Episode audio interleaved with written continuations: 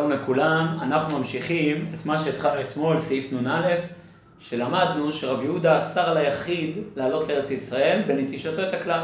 כלל ישראל ודאי צריך לחזור לארץ ישראל, אומר רב יהודה, ובשביל זה צריך פקודה שממית בדרך נס או בדרך טבע. אבל כל עוד זה לא נעשה, עלייתי לארץ ישראל באופן פרטי היא בעצם עזיבתי את שלמות הכלל בשביל השלמות האישית שלי. ממשיך רב קוק ואומר, והיה נראה לו כי בכיבוש כל יחיד את שוקתו הפרטית, כלומר הוא יכבוש אותה, הוא יכנוס את שוקתו הפרטית, למען מצוא השעה שתבוא ישועה כללית.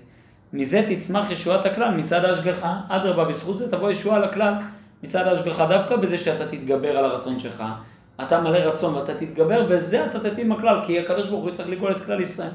כי התפילה והשתפכות שכל נפשות לפני השינה שיהיו ארץ קודשנו, תהיה על ידי זה קבועה רק לתכלית הכללית, וממילא תתקבל יותר, כי הוא דבר התכליתי.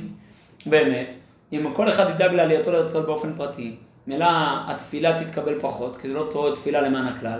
ולמה? כי באמת המגמה שכולם להיטיב עם הכלל. לכן אם יהיו פחות תפילות למען הכלל, כי אני כבר מסודר, אני בארץ ישראל. אנחנו מדרגה יותר נמוכה, כמו שהיום, כשכולנו בארץ ישראל, כמה קשה לכוון בקבצנו יחד מארבע כנפות הארץ ארצנו. למה? טוב, למה אנחנו פה, מה, מה יש להתפלל? כלל ישראל עוד לא כולם פה. לא כל כלל ישראל נגאל, לא כל כלל ישראל נפקד. מזה חשש רב יהודה. גם אם יהיה רצון השם שתהיה פקידה טבעית, ודאי צריך לזה רצון הכלל החזק, להשתדלותם ברחמי שמיים, אחרי הזדמנות הסיבות הראויות, ואחרי תומך משורם בדרך השם, באופן שתהיה זכות התשובה מסייעתם, כדי שעם ישראל ייפקד בדרך הטבע ולא בדרך נס, לא בחומה שפוכה אם לא אוכליכם. אם אלא, אדרבה, צריך בשביל זה התעוררות, התקדשות, שנהיה ראויים להיגאל. הנה, כל זמן שלא יוכל כל יחיד להשביע חשקו הרוחני וגעגועיו העזים לארץ, אשרנו וליבנו שם, ממילא יתאגד יותר הכוח הכללי.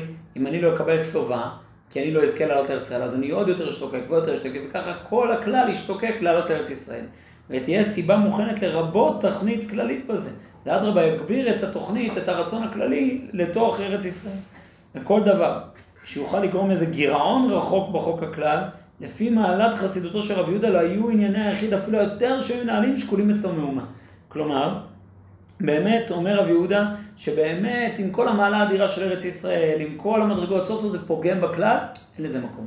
שום דבר לא שווה לעומת הכלל, כלום. אומנם, הדרכה כזאת אינה נוטה, כי משלם שכמותו זה טוב לרב יהודה, שהוא כולו בטל לכלל.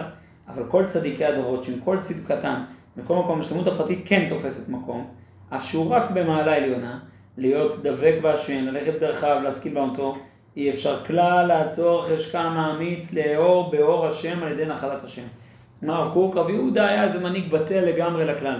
אבל כל צדיקי הדורות שכן רצו לעלות לארץ ישראל, זה בגלל שבאמת, הם לא היו במדרגתו של רב יהודה שביטול גמור לכלל, לא, הוא לא פחות אהב את ארץ ישראל מהם, רק שהוא אהב אותו מצד הכלל, הם לא פחות אהבו, אבל הם היו פחות בטלים אל הכלל, לא במדרגתו, לכן הם עלו באמת והשתוקקו ודחפו לארץ ישראל, שתשיב נפשם הנלאה בשביל חשבון רחוק. מה, אני מוותר על השבת הנפש הנלאה שלי, העייפה שלי, בשביל את החשבון רחוק, שהכלל ישתבח מזה וזה, זה הרב יהודה מחזיק את החשבון, אני, זה לא בשבילי. אני צריך לעבוד את השם בכל כוחי, איזה מעלה יש לארץ ישראל, אין המצוות מתקיימות אל הבא, אין חוכמה כחוכמת ארץ ישראל, אין תורה כתורת ארץ ישראל, אני מוותר על המדרגות האלה בשביל חשבונות רחוקים, והם, כיוון שמעשיהם גם כן למטרה רוממה ורצויה, כי היחיד הנעלה ממנו ייבנה הכלל השלהם, סוף סוף כיוון שהיחיד בונה את הכלל, ממילא גם זאת היא מדרך השם, והיא מידה ראויה לכל אדם שלם בדורותיו, כיוון שדרך ההתעלות של היחידים, הכלל מתעלה.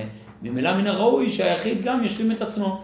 אם הוא לא במדרגה של רב יהודה שביטול גמור אל הכלל, ואדרבה זה לא חיסרון בחוקם, זה מעלה בחוקם לפי מדרגתם הראויה מאוד.